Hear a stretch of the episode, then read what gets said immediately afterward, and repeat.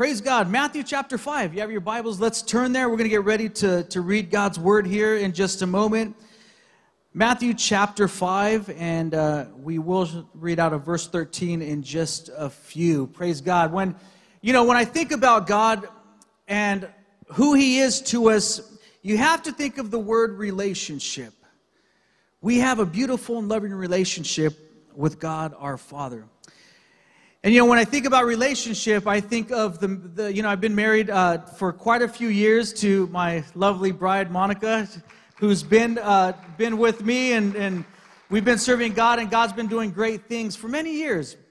And the, the interesting thing, one of the beautiful things about any relationship and, and the marriage relationship is as the years go on, it gets sweeter and sweeter. It should get sweeter and sweeter.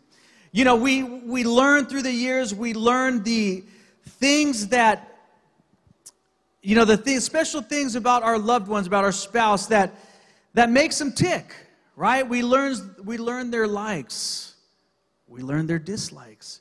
You learn what type of food they like or what, what flavor they like, or you learn uh, what type of, of you know, entertainment or movies they like. You learn, you know, uh, from, from the most things, the superficial things to the, to, the, to the deepest things. You know what makes them tick. Our spouses know our buttons, don't they? They know what but, buttons to push if they want to, right? Throughout the years, they get to know us more and more and more as time goes on. That's, that's the marriage relationship. It's the beauty of it. And when I think about that and I think of our loving Father, how much more he knows us than anyone could ever know us. Why? Because He created us. He knows our fears. He knows our worries. He knows what, what causes you sometimes to have difficulty at, at night or relaxing. He, he knows what worries you. He knows what concerns you. He knows everything. Why? Because He created you. Our relationship with our Heavenly Father is, is intimate, it's personal, it's a loving relationship. It's a, it's a vertical relationship between us and Him. That's the beauty of it.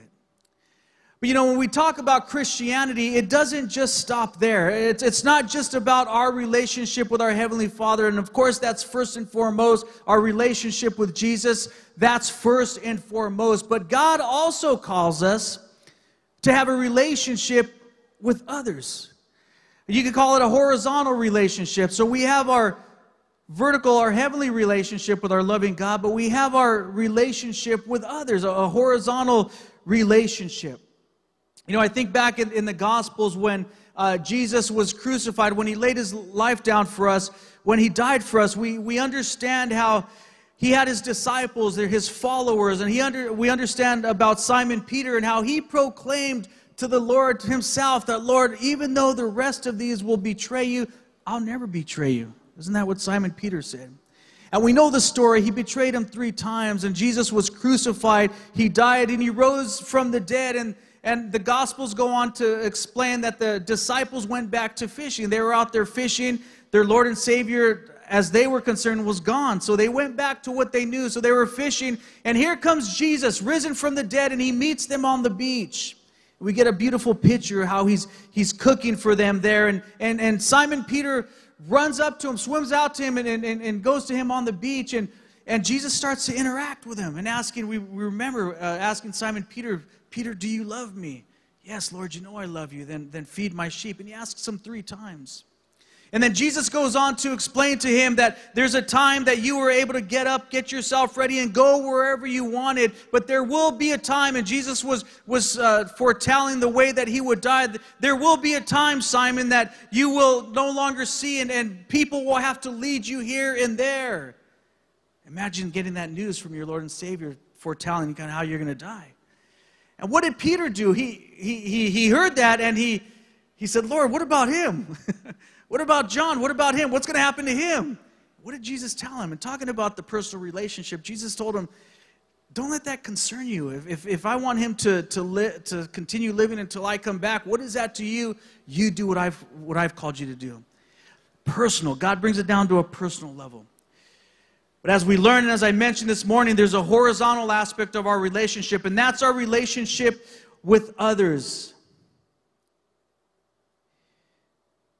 As disciples, we should be agents of change to help bring people into right relationship with God. Can you say amen? We thank God for what He's doing in our life. We thank God for the relationship, but He doesn't want, to, want us to keep it to ourselves. He wants us to share it and affect this world for Jesus. So, Matthew chapter 5, verse 13. Let's read that together. Jesus says, You are the salt of the earth. But what good is salt if it's lost its flavor? Can you make it salty again? It will be thrown out and trampled underfoot as worthless. You are the salt of the earth, Jesus says. So, with that, why don't we pray this morning? Let's bow our heads. Amen. Father, we're so grateful this morning for all that you've done, my God, and all that you are doing in our lives, oh God. And I pray this morning that you would help us to understand the calling that you have for us, God, to understand the impact that you desire that we would make in this world, Father God, an impact for you, Lord, that many others would come to know you just as we know you, Father. I pray that you would strengthen us, Lord, that you would help us, Father God, to accomplish your will, Father. And Father, we're, we're so grateful. We thank you for all that you're doing. We ask in Jesus' name. We all say, Amen. Praise God. You are the salt of the earth. We have our salt here, right? And there are many things that salt is used for, many things that salt is good for. It's good for adding flavor to your meal. How many of you, when you go out to eat, before you even taste your food, you just start pouring the salt on there because you love its flavor? How many of us do that?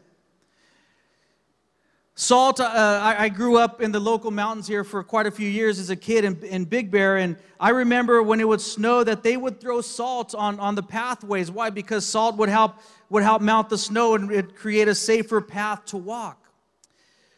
Salt is used as what we're going to learn this morning as a preservative. It's used to preserve.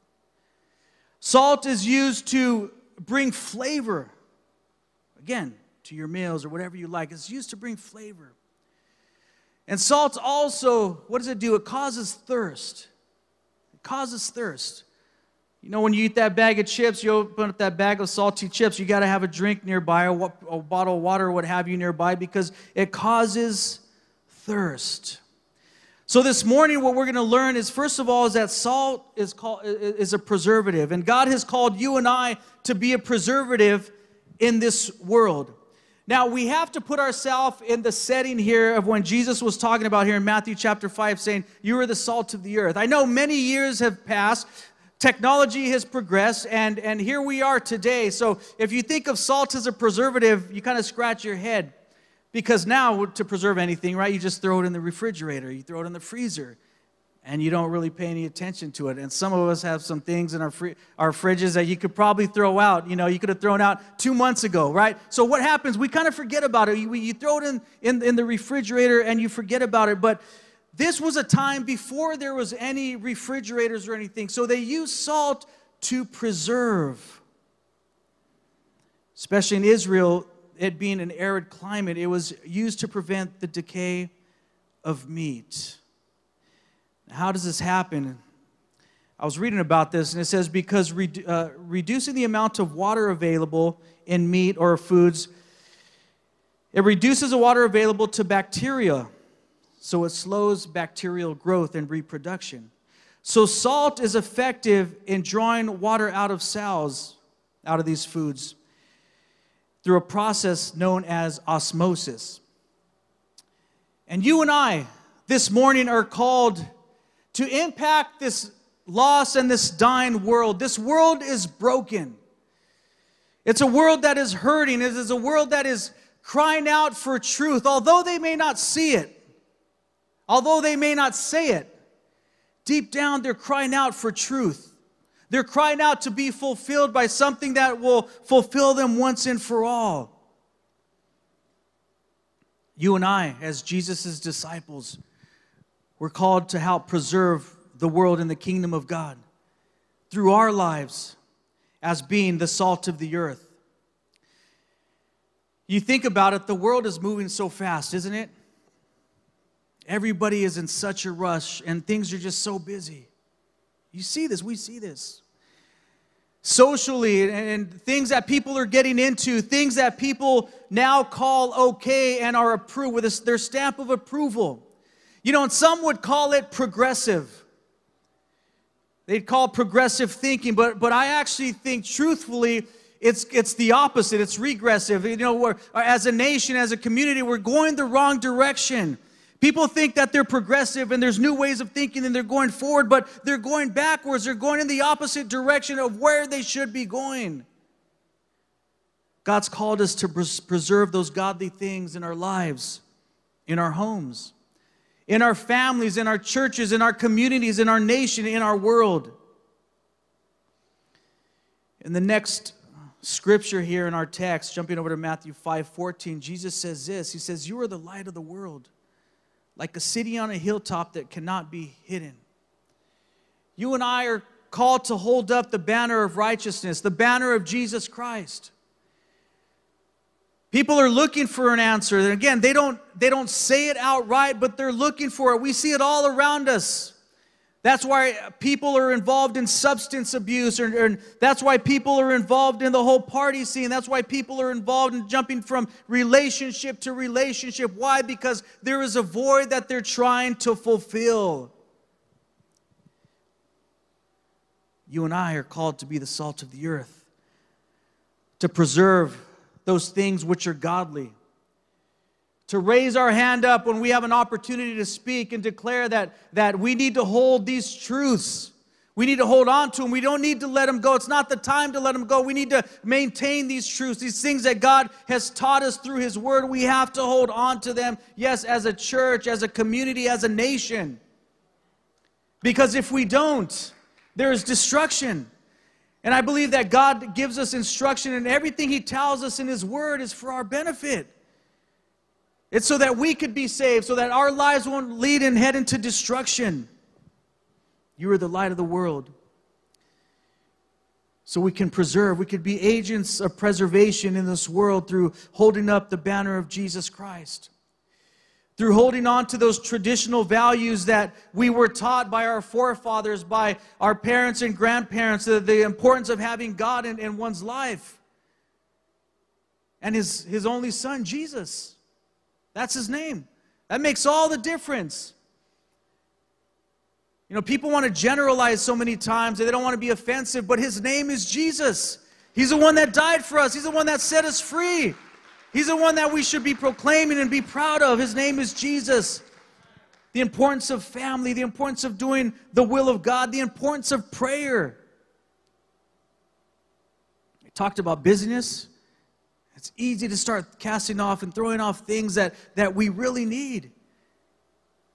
You know, making the time for prayer, making the time for, for reading God's word and knowing His word, making the time uh, to, to share that with your family.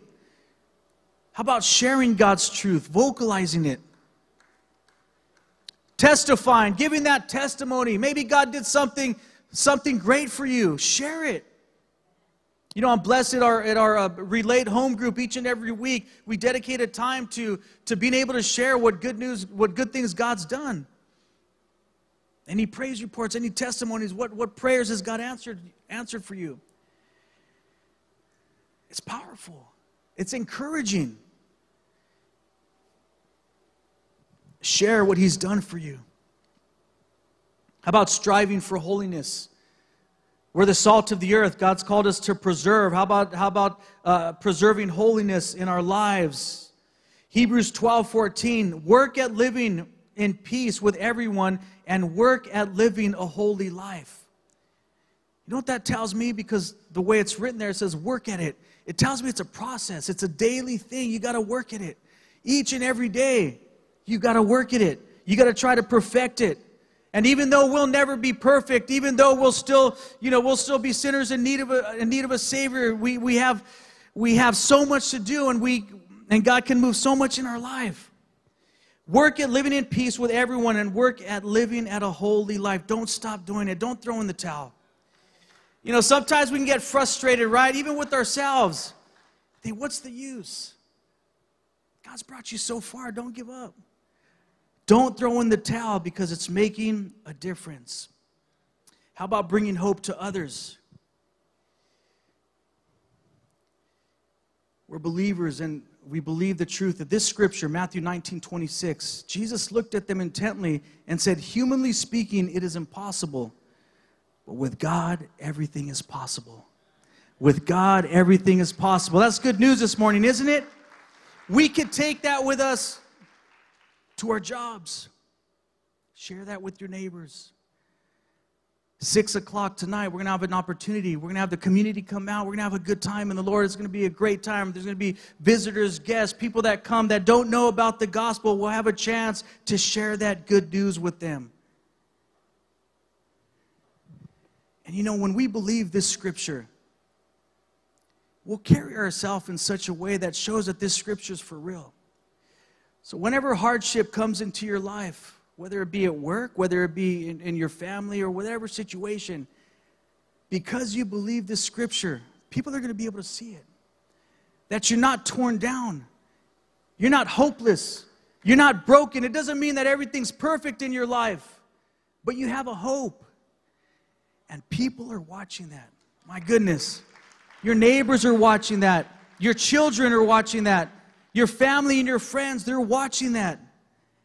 And because you believe that with God all things are possible, they're going to believe with God all things are possible. If He could do it for him, He could do it for me. If He could do it for her, He could do it for me.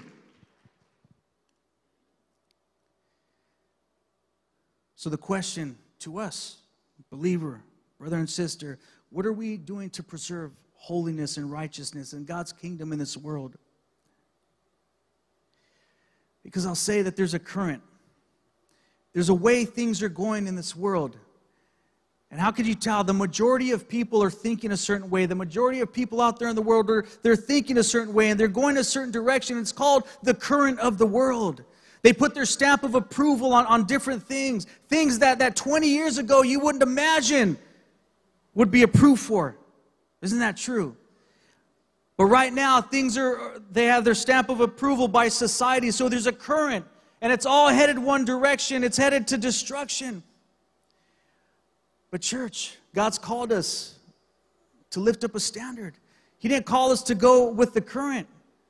Sometimes you feel different among your friends or your coworkers. You should feel different because you're a Christian. Sometimes you should feel out of place because you're a believer. The Bible says, you know, think it not strange you know, he said, they hated me first, so they're going to hate you. They disliked me, they didn't approve of me, so they're not going to approve of you. But nevertheless, God has called us to be that standard, to preserve those things in this world. Don't give up. As out of place as you feel, I know how it is. I mean, I have, I have a, a, job I go to, my, my nine to five job each and every day, and, and believe me, I tell you what, there, there are things that come up, and you're different. But you don't do it because you think you're better than anyone, but because I believe. I believe in the Lord and what He's done in my life, and I believe there are things that I cannot compromise in. And whether that is okay for you or not, or offends you or not, God's called me just to obey Him. And by doing that, people are being affected, and we're being the salt of the earth. Don't go with the current. Matthew 11, 12, the Bible says, And from the time John the Baptist began preaching until now, the kingdom of heaven has been forcefully advancing, and violent people are attacking it. Violent people are attacking it. There is a warfare, there's an element of spiritual warfare going on. We're going to have to stand. Sometimes it may be easy, sometimes it may be the most difficult thing you can imagine, but nevertheless, with God's power, you can stand, and we have to stand, we have to preserve. Praise God. Salt preserves. Secondly, salt brings flavor. Salt brings flavor. And as disciples, as disciples of Christ, we should be bringing flavor to those around us, to the world around us. Why? Because of the relationship that we have with Almighty God. Because of the personal relationship that we have, we should be able to affect others for Christ. Now, we see it all around us that people are busy trying to find happiness and fulfillment in all types of things. Isn't that true? They invest in relationships, community status, and movies and music and many, many other sources to find fulfillment. As disciples, we must be a source of joyous contentment that stems from our relationship with Jesus. As you and I, each and every day, as we serve God, as we seek after God, as we strive to please God in our lives, other people are going to take notice. It's going to bring flavor to their life, it's going to bring hope to their life.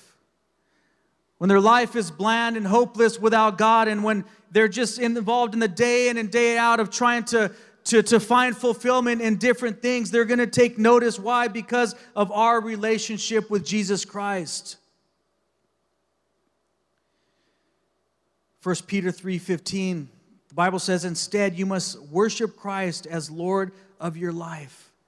And if someone asks you about your Christian hope, always be ready to explain it.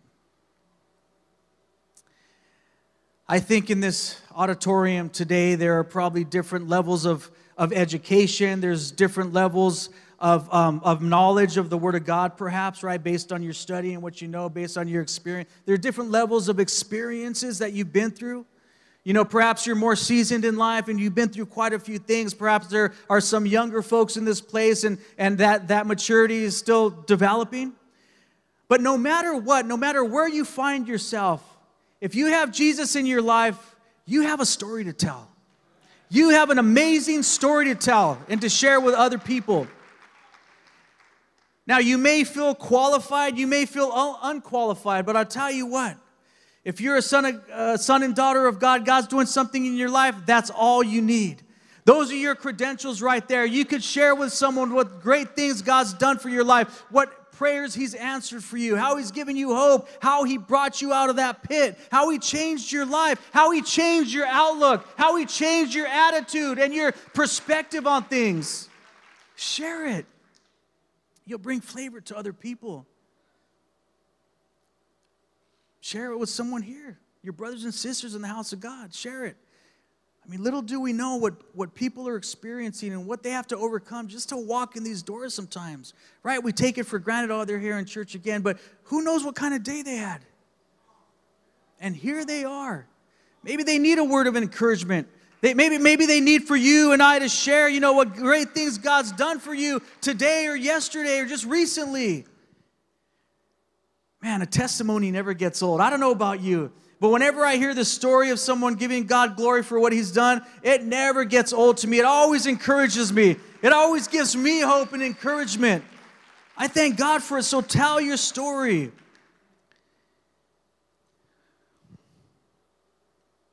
Someone asks you about your Christian hope, be ready to explain it. And I also want to say this regarding this, right? Because think we're all at different levels, right? Some of us are more extroverts, right? You're, it's easy to, to walk into a crowd of people that you don't know and just, you know, just start shooting the breeze and talking and making, you know, some of, for some people it's easy. That's, they, they thrive off that. But for other people, perhaps you feel that you're, you're, you're a little bit more shy. Now, I'm not talking about you needing charisma to tell your story. I'm not talking about you having to be the type of person that can get up and, and, and publicly speak with no problem. I'm not talking about that because that's a whole nother thing. And, and that, that doesn't have that element of spiritual power. But you know what has that spiritual power? Your faith, your story, and what God's done in your life. Whether you tell it to 10 or 10,000 people, or whether you tell it to one person because that's your comfort level, it's okay. Tell your story. Tell them. Share it with them.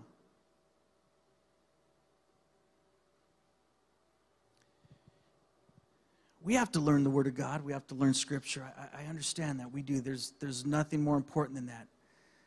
But with that, you have a story to tell of what God's done in your life. People are waiting to hear it. You know, your neighbors are without hope right now. They need someone to encourage them, to, to speak truth to them. Maybe they're going through something you have no idea about. You sharing the Word of God will give them hope.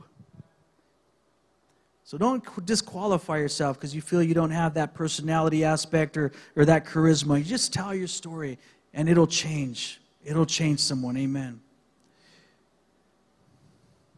Share how he's working in your life, how he's moving, what he's doing.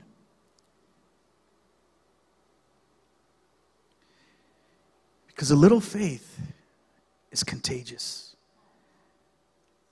A testimony is contagious.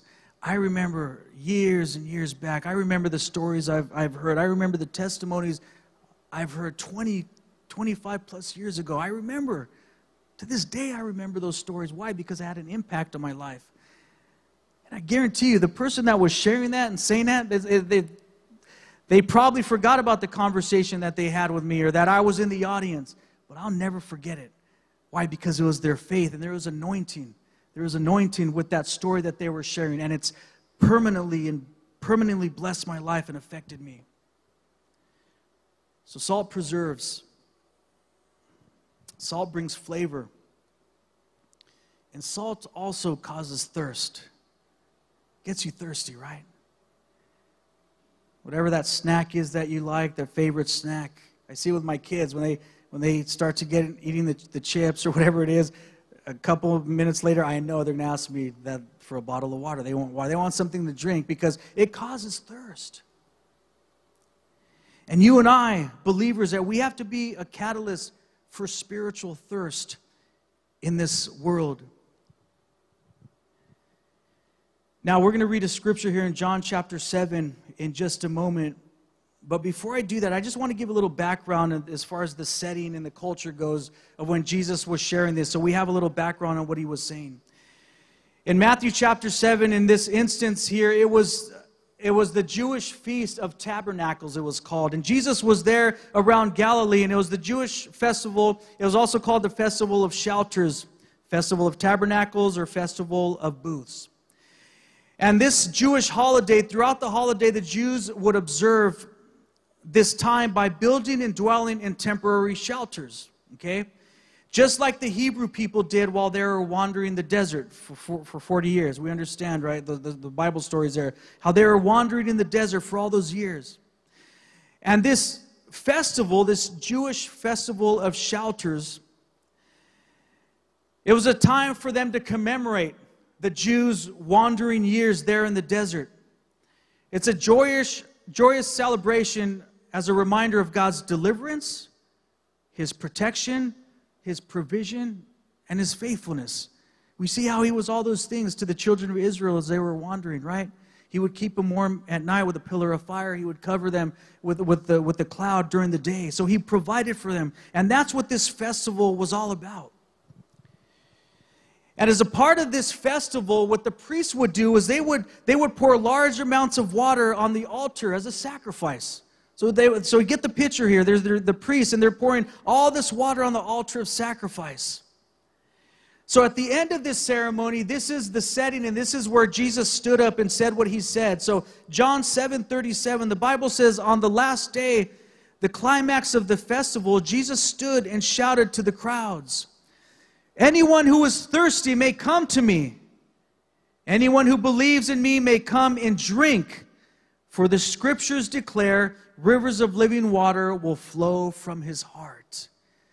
So Jesus didn't just say this out of the blue, but he had his visual, right? As, as, as preachers, as teachers, we have a prop, we have a visual of something for you to, to get an idea on what he's teaching, on the truth. And this is what Jesus did. All this water was just poured out, and I'm sure people got thirsty. And he says, If you thirst, come to me. I will fulfill you. I am the answer, Jesus was saying. He says, Come to me. Anyone who is thirsty may come to me. So, you and I, church, as we're the salt of the earth, our lives should cause other people to get thirsty. Not, not for us, but for Jesus. Not for our intellect or our ability or what we could offer them, because that only goes to a certain limit, but what we have is Jesus Christ, and that is what we can offer. Our lifestyle, our conversation, our words, our conduct, our character, who we are, should cause others to get thirsty for Jesus. And how many know when you're thirsty, you're going to find something to drink? You're going to pay the price for something to drink, right? How many, when we go to Disneyland, you go to an amusement park or Knott's Berry Farm? I mean, what they're charging for bottles of water, right? Are you kidding me? Four or five dollars, but people pay it. Why? Because they need water and they're thirsty. You'll pay the price. And that's how it is for us as believers. You get up in the morning, understand that each day you have an opportunity to make this world thirsty for Jesus by how you carry yourself, by how you talk, by your hope, by your faith, by how you work there at your job. Do it with the right heart. Do it unto Jesus, and Jesus will work in your life and he'll cause others to come to him because of your conduct, because of who you are. Anyone who is thirsty may come to me. Anyone who believes in me may come and drink. Bible says in Psalms 42 1, as long as the deer longs for streams of water, so I long for you, O God. As the deer pants for water, so I long for you. And that's what you and I have. We have a thirst, a constant thirst for Christ, and that causes us to chase Him, right? It causes us to come back. Here we are this morning. I know we we were here last week, but here we are yet again. Why? Because we have a thirst, and we know it's found in Jesus, and that's why we keep coming back. That's why we don't stray, because we know it's Jesus that's going to fulfill our thirst. And in the same way, through our lifestyle, through our decisions, through our conduct, we got to let the world know that the answer is in Jesus. You're thirsty. You're thirsty for something. His name is Jesus. So we learn that salt preserves. We learn that salt brings flavor. And salt causes thirst. See, we learned the good things of salt. How many know salt can also cause high blood pressure, right? Too much of it? That's not the kind of salt we want to be in people's lives, all right? You don't, when you come around, you don't want people's blood pressure to elevate and for them to go the other way. No, we want to be graceful, right? Speak the word with truth and grace. You know, share, share the, the, the, the good news of Christ. I have a picture here. You want to be that, that salalito in the lemon, right? 90% of your mouth's just watered right now looking at that. Let's be the salt of the earth. Let's be the salt of the earth. You've been given power to become a, be, be called a son and daughter of God this morning. You've been given power to be called a son and daughter of God. And by that power, as you go out throughout the world, as you go throughout your day with your family, at work, Carry yourself as God's called you to carry yourself. Do your best. I know we're not perfect, but God will give us the strength. People will take notice and they'll ask you about your faith. We're so blessed for all that God's done for us. So praise God. Church, you received that this morning? Amen. Thank you, Jesus. Let's bow our heads as we prepare to pray this morning. God's good.